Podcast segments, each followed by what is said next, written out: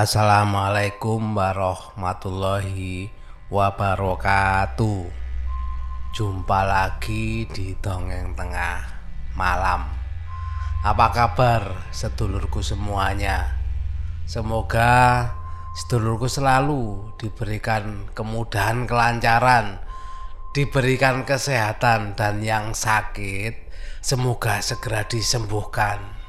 Mari kita semua jaga kesehatan di kondisi sekarang ini ya yang masih mewabah COVID-19. Mari jangan lupa kita tetap jaga kesehatan, kebersihan, ikuti anjuran pemerintah. Dan semoga kita semua selalu dijauhkan dari segala macam penyakit dan mara bahaya. Amin. Untuk kali ini saya akan membawakan kiriman cerita dari Mas Yoga. Barangkali ada yang masih ingat ya cerita Mas Yoga mengenai doa, judulnya doa yang disesali cerita yang lalu itu. Jadi ceritanya ini Mas Yoga tidak tahu ken kenapa ingin melihat gitu loh, ingin melihat seandainya bisa melihat uh, sosok dalam tanda kutip ya. Ternyata doa itu dikabulkan dan itu yang yang disesali kenapa harus minta doanya untuk melihat itu? Kok nggak minta doa yang jauh lebih baik lagi? Tapi ya sudah sudah terjadi. Dan kali ini Mas Yoga menceritakan kiriman cerita atau lain lagi cerita yang menceritakan tentang teman kerjanya yang dialami pada waktu menginap. Memang eh, temannya ini tidurnya di kantor jadi menginap di kantor sendirian. Tapi sebelum ke cerita seperti biasa saya ingatkan ya, yang belum subscribe sedulurku semua monggo di subscribe dulu. Jangan lupa like dan tulis komentarnya. Dan yang di Spotify jangan lupa follow ya dongeng tengah malam supaya selalu bisa mengikuti cerita terbaru dari Pak D Alvan. Baiklah, terima kasih. Kita langsung ke ceritanya dari Mas Yoga ini. Judulnya Tidur di Kantor Sendirian. Kisah kali ini Mas Yoga menceritakan kejadian yang dialami oleh salah seorang sahabatnya. Dan kejadian ini sebenarnya juga masih berkaitan langsung dengan Mas Yoga ini. Sebut saja nama sahabatnya ini adalah Gusmis. Lah Gusmis ini adalah teman sekaligus rekan kerjanya Mas Yoga di kantor. Sebenarnya Mas Yoga ini sudah mengenal Gusmis itu ya semenjak tahun 2016-an ketika bekerja di sebuah kantor di Yogyakarta. Di mana Gusmis ini adalah salah satu tim anggota atau anggota timnya Mas Yoga pada saat itu. Dan sampai saat ini pun masih bekerja bersama Mas Yoga juga, masih tetap uh, satu kantor gitu loh. Pada tahun 2018 yang lalu, Mas Yoga dan Gusmis ini bekerja di sebuah kantor di daerah barat kota Yogyakarta. Bagi yang mengerti atau mengetahui kota Yogyakarta, pasti paham lah tentang ring road yang memutari keseluruhan kota tersebut. Letak kantornya Mas Yoga dan Gusmis ini berada di barat kota Yogyakarta akan tapi masih di dalam area ring road lah. Kantor tersebut itu dahulunya merupakan sebuah rumah sederhana yang kemudian disewakan menjadi sebuah kantor. Dan pada tahun 2018 kantor e, mereka lah yang menyewa rumah tersebut. Letak kantornya itu sebenarnya itu berada di pinggir sebuah jalan yang cukup rame ya di sebelah kanan kantornya itu terdapat sebuah gang yang sejajar dengan sebuah parit yang lebarnya mungkin sekitar 2 meteran lah.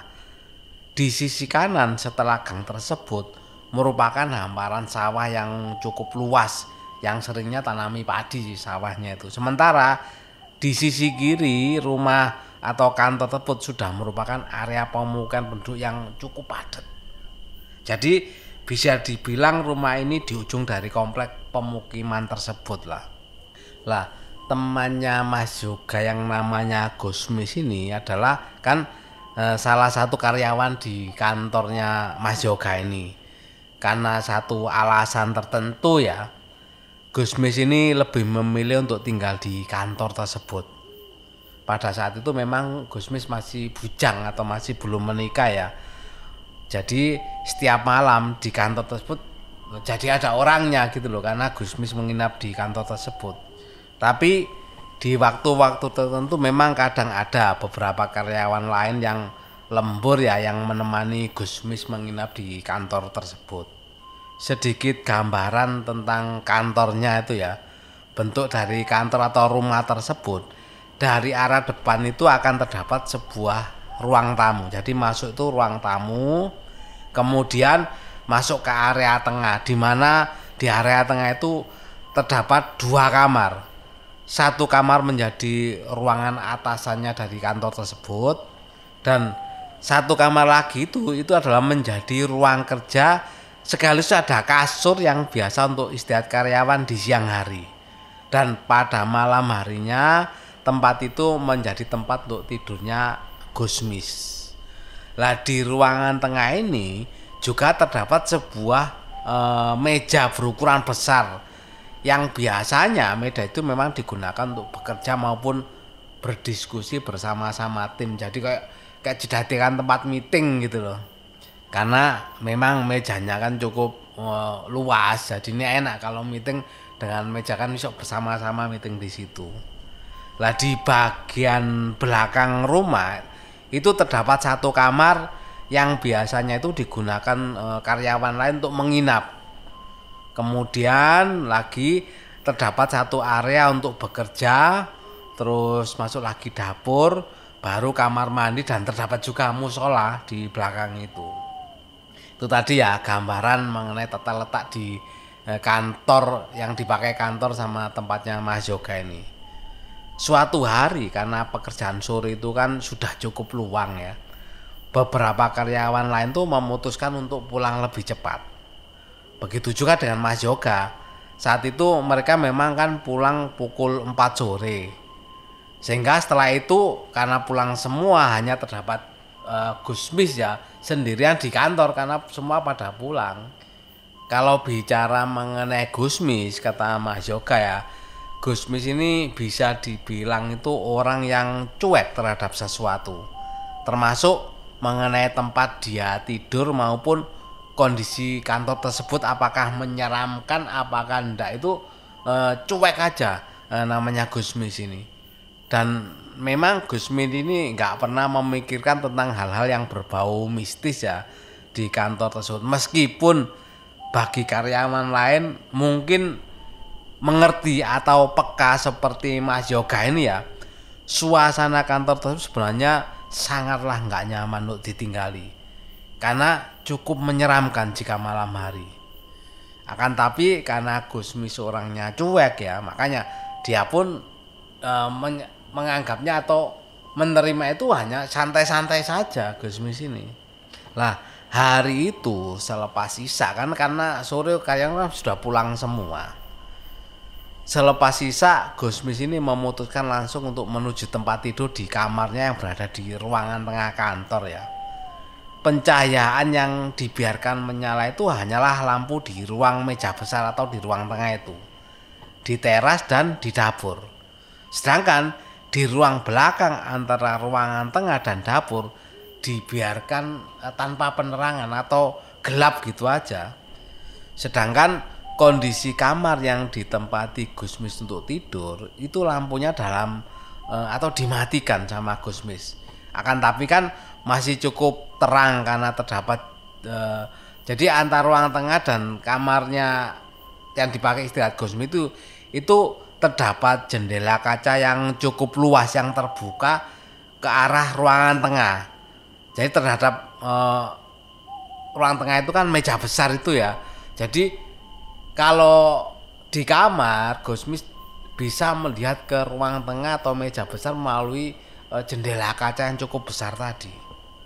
Dan kaca jendela itu itu memang dibiarkan terbuka tanpa dikasih korden. Makanya eh, cahaya lampu dari ruangan tengah tersebut bisa langsung masuk menerangi kamar ditempati sama Gusmis ini.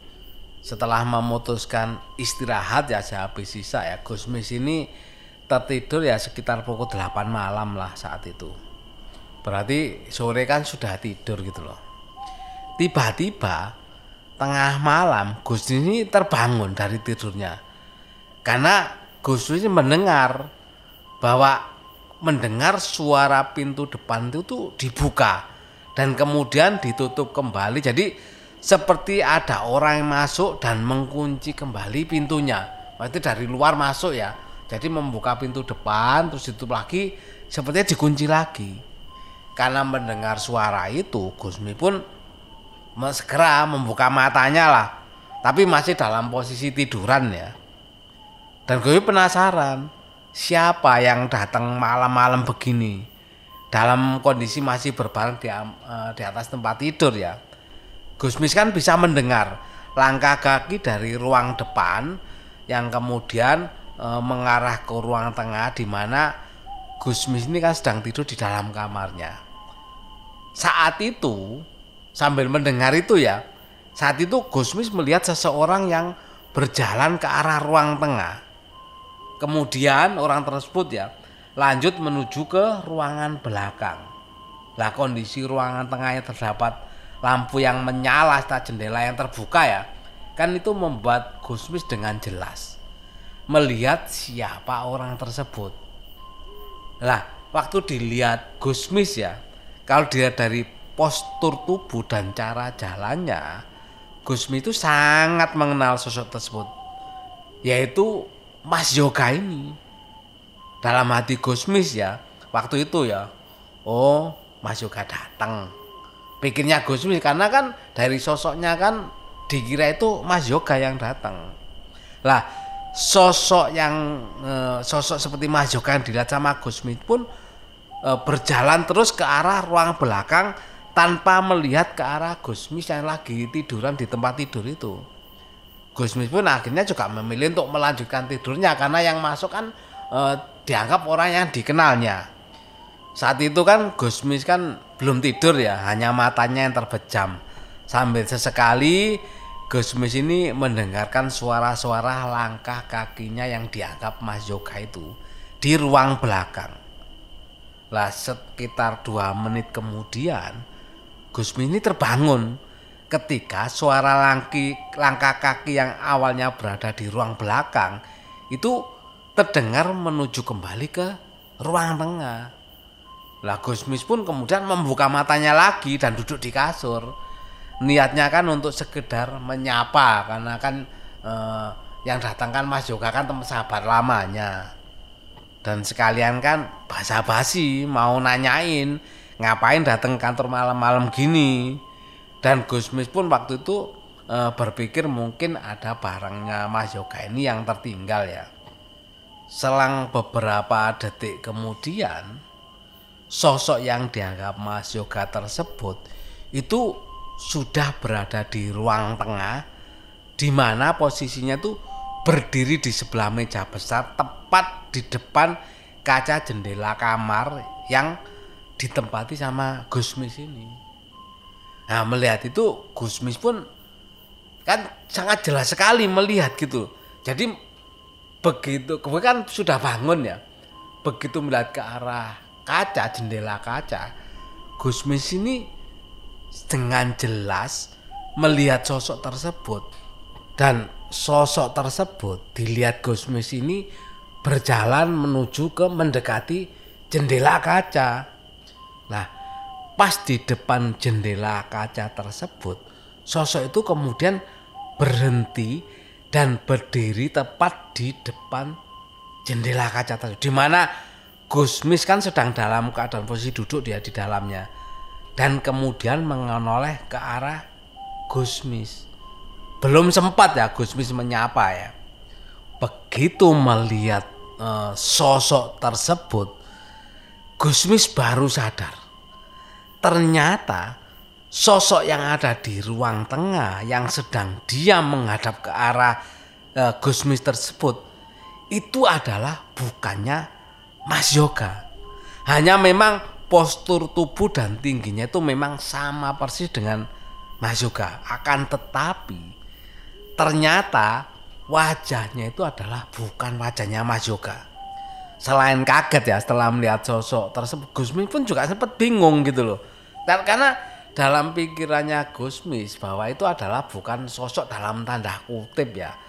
Itu anggapan Gusmis itu adalah salah seorang karyawan di kantor tersebut. Makanya Gusmis bingung gitu loh. Karena wajah yang dilihat Gusmis itu itu sama sekali belum pernah dilihat sama Gusmis atau eh, salah satu karyawan yang dikenal Gusmis ya di kantor tersebut. Karena sebenarnya Gusmis kan hampir tahu semua siapa aja karyawan di kantor tersebut apalagi Gusmis kan tidur di situ. Jadi sehari-hari tahu satu persatu karyawan di kantor tersebut itu apalah wajahnya. Tetapi yang satu ini bener-bener Gus Mis nggak tahu gitu loh apa karyawan baru apa mungkin gitu loh kalau karyawan baru pun harusnya Gus Mis juga harusnya kenal lebih dulu lah eh, sama karyawan tapi ini bener-bener nggak dikenal sama Gus Mis ini Gus Mis yang sambil bingung ya dan di antara bingung kan Gus Mis mulai mulai sadar kesadaran penuhnya kan sudah penuh lah kesadarannya ya setelah tidur ya Gusmis pun akhirnya berusaha mencari handphonenya untuk melihat jam berapakah uh, saat ini. Setelah menemukan handphonenya ternyata jam sudah menunjukkan pukul 2 lebih 20 menit, hampir setengah tiga. Setelah melihat jam, Gusmis pun kembali melihat ke arah sosok tersebut yang dari tadi itu hanya uh, dia itu hanya diem dengan tatapan kosong melihat ke arahnya ya. Gusmis yang memang bisa dibilang orang yang bukan penakut ya itu balik memandangi sosok tersebut karena dia sadar kemungkinan yang berdiri di depan kamar ini bukan manusia ternyata Gusmi sadar gitu loh sesaat kemudian yang tidak terbayangkan sebelumnya oleh Gusmis pun terjadi. Sosok tersebut kemudian tersenyum ke arah Gusmis awalnya senyum simpul awalnya ya. Dilanjutkan kemudian keluar kata-kata dari uh, sosok tersebut. Jadi Sosok tersebut kemudian menyapa Gusmis dengan berkata, "Halo." Yang kemudian sebuah penampakan menyeramkan dilihat oleh uh, Gusmis ya, di mana wajah sosok tersebut yang pucat ya, itu tersenyum di mana bibir yang awalnya tersenyum simpul itu bibirnya itu sangat lebar hampir sampai ke telinganya. Setelah berkata halo tadi ya dan tersenyum, tersenyum kan mengerikan ya ke arah Gusmis. Sosok tersebut kemudian berkata apa? Cilu ba dengan gerakan tangan seperti bermain dengan anak kecil. Bisa bayangkan ya. Jadi sosok setelah mengerikan ternyata sosok itu berkata Ciluba sambil menutup wajahnya seperti uh, Ciluba dengan anak-anak ya, anak kecil ya. Sambil bilang Ciluba dan itu uh, sampai dua kali katanya uh, Gusmis sosok tersebut mengatakan Ciluba itu. Dan setelah terakhir kemudian tahu-tahu sosok itu menghilang gitu aja kata Gusmis. Gusmis yang dari tadi di dalam posisi duduk ya menghadap ke arah sosok tersebut sempat kaget juga dan berniat untuk membuka pintu kamar tersebut tapi belum sempat membuka pintu kamar sosok tersebut telah menghilang dari pandangan Gusmis dan Gusmis pun hanya merasa kaget dan langsung beristighfar dalam hatinya. Gusmisnya astagfirullahaladzim. Karena memang dasarnya Gusmis memang bukan orang yang penakut ya. Mungkin seandainya terjadi dengan uh, orang lain ya. Nggak tahu apa yang terjadi. Mungkin dia akan lari terbirit-birit. Mungkin bisa tidak sadarkan diri. Tapi karena dasar Gusmis ya setelah mengalami kejadian tersebut Gusmis ini tetap santai dan tetap melanjutkan untuk tidur kembali dan keesokan harinya Gusmis pun menceritakan tentang kejadian semalam tersebut kepada Mas Yoga Mas Yoga yang mendengar ceritanya langsung merasa merinding juga sekaligus kagum gitu dengan keberanian Gusmis ini menghadapi kejadian malam itu. Itulah cerita dari Gusmis ya yang menurut Mas Yoga atau orang lain itu sangat menakutkan. Tetapi berbeda baik Gusmis ya. Bahkan ada salah satu rekan kantor yang lain juga akhirnya menceritakan pengalamannya di kantor tersebut. Yang sosoknya itu sama dengan yang dilihat sama Gusmis ini. Uh, kata Mas Yoga mungkin lain kali ya akan diceritakan lagi di dongeng tengah malam ini. Jadi berikutnya Mas Yoga ini akan uh, menceritakan pengalamannya yang cukup mencekam termasuk uh, katanya masih ada satu lagi cerita dari Gusmi yang cukup seram juga. Itu tadi cerita dari Mas Yoga ya eh, kejadian dialami sahabatnya Gusmis. Tapi memang benar Gusmis termasuk orang yang santuy ya. Mungkin Gusmis ini salah satu orang yang sangat percaya dengan adanya eh, imannya atau tebel imannya lah. Bahwa kekuatan terbesar itu bukan dari sosok atau makhluk ciptaan Tuhan ya. Tapi kekuatan terbesar adalah dari Tuhan pencipta kita semua. Makanya eh, mungkin Mas Gusmis ini jadi nggak takut sama sekali karena merasa itu adalah sama-sama seperti Gus Mas Gusmis, Mas Yoga sama-sama ciptaan dari Sang Pencipta. Terima kasih Mas Yoga atas kiriman ceritanya. Ditunggu ya cerita berikutnya. Sekali lagi terima kasih Mas Yoga. Dan untuk sedulur yang tengah malam semua kalau ingin berbagi cerita monggo eh, bisa di email ya. Emailnya dongeng tengah malam at gmail.com Monggo bisa kirim ceritanya di alamat email tersebut. Dan tidak lupa juga saya ucapkan terima kasih kepada sedulurku dongeng tengah malam semuanya yang selalu setia mendengarkan cerita dari Pak D. Semoga semuanya yang mendengarkan cerita ini selalu dimudahkan, dilancarkan, dilimpahkan rezekinya. Amin. Tapi ingat, cerita ini hanya semata sebagai pengalaman, peringatan bagi diri kita. Makanya ambil yang baik, buang yang jeleknya. Jadi jangan dengan cerita ini akan membuat kita takut, e, itu keliru. Tapi dengan cerita-cerita dari pengalaman-pengalaman nyata yang dialami sedulur semua ini, jadikanlah ini sebagai pengalaman yang bisa diambil hikmahnya, kita ambil yang jel, uh, yang baiknya kita buang yang jeleknya. Baiklah sampai di sini dulu cerita dari saya Pak Di Alvan. Sekali lagi saya ucapkan terima kasih buat semuanya dan saya akhiri wassalamualaikum warahmatullahi wabarakatuh.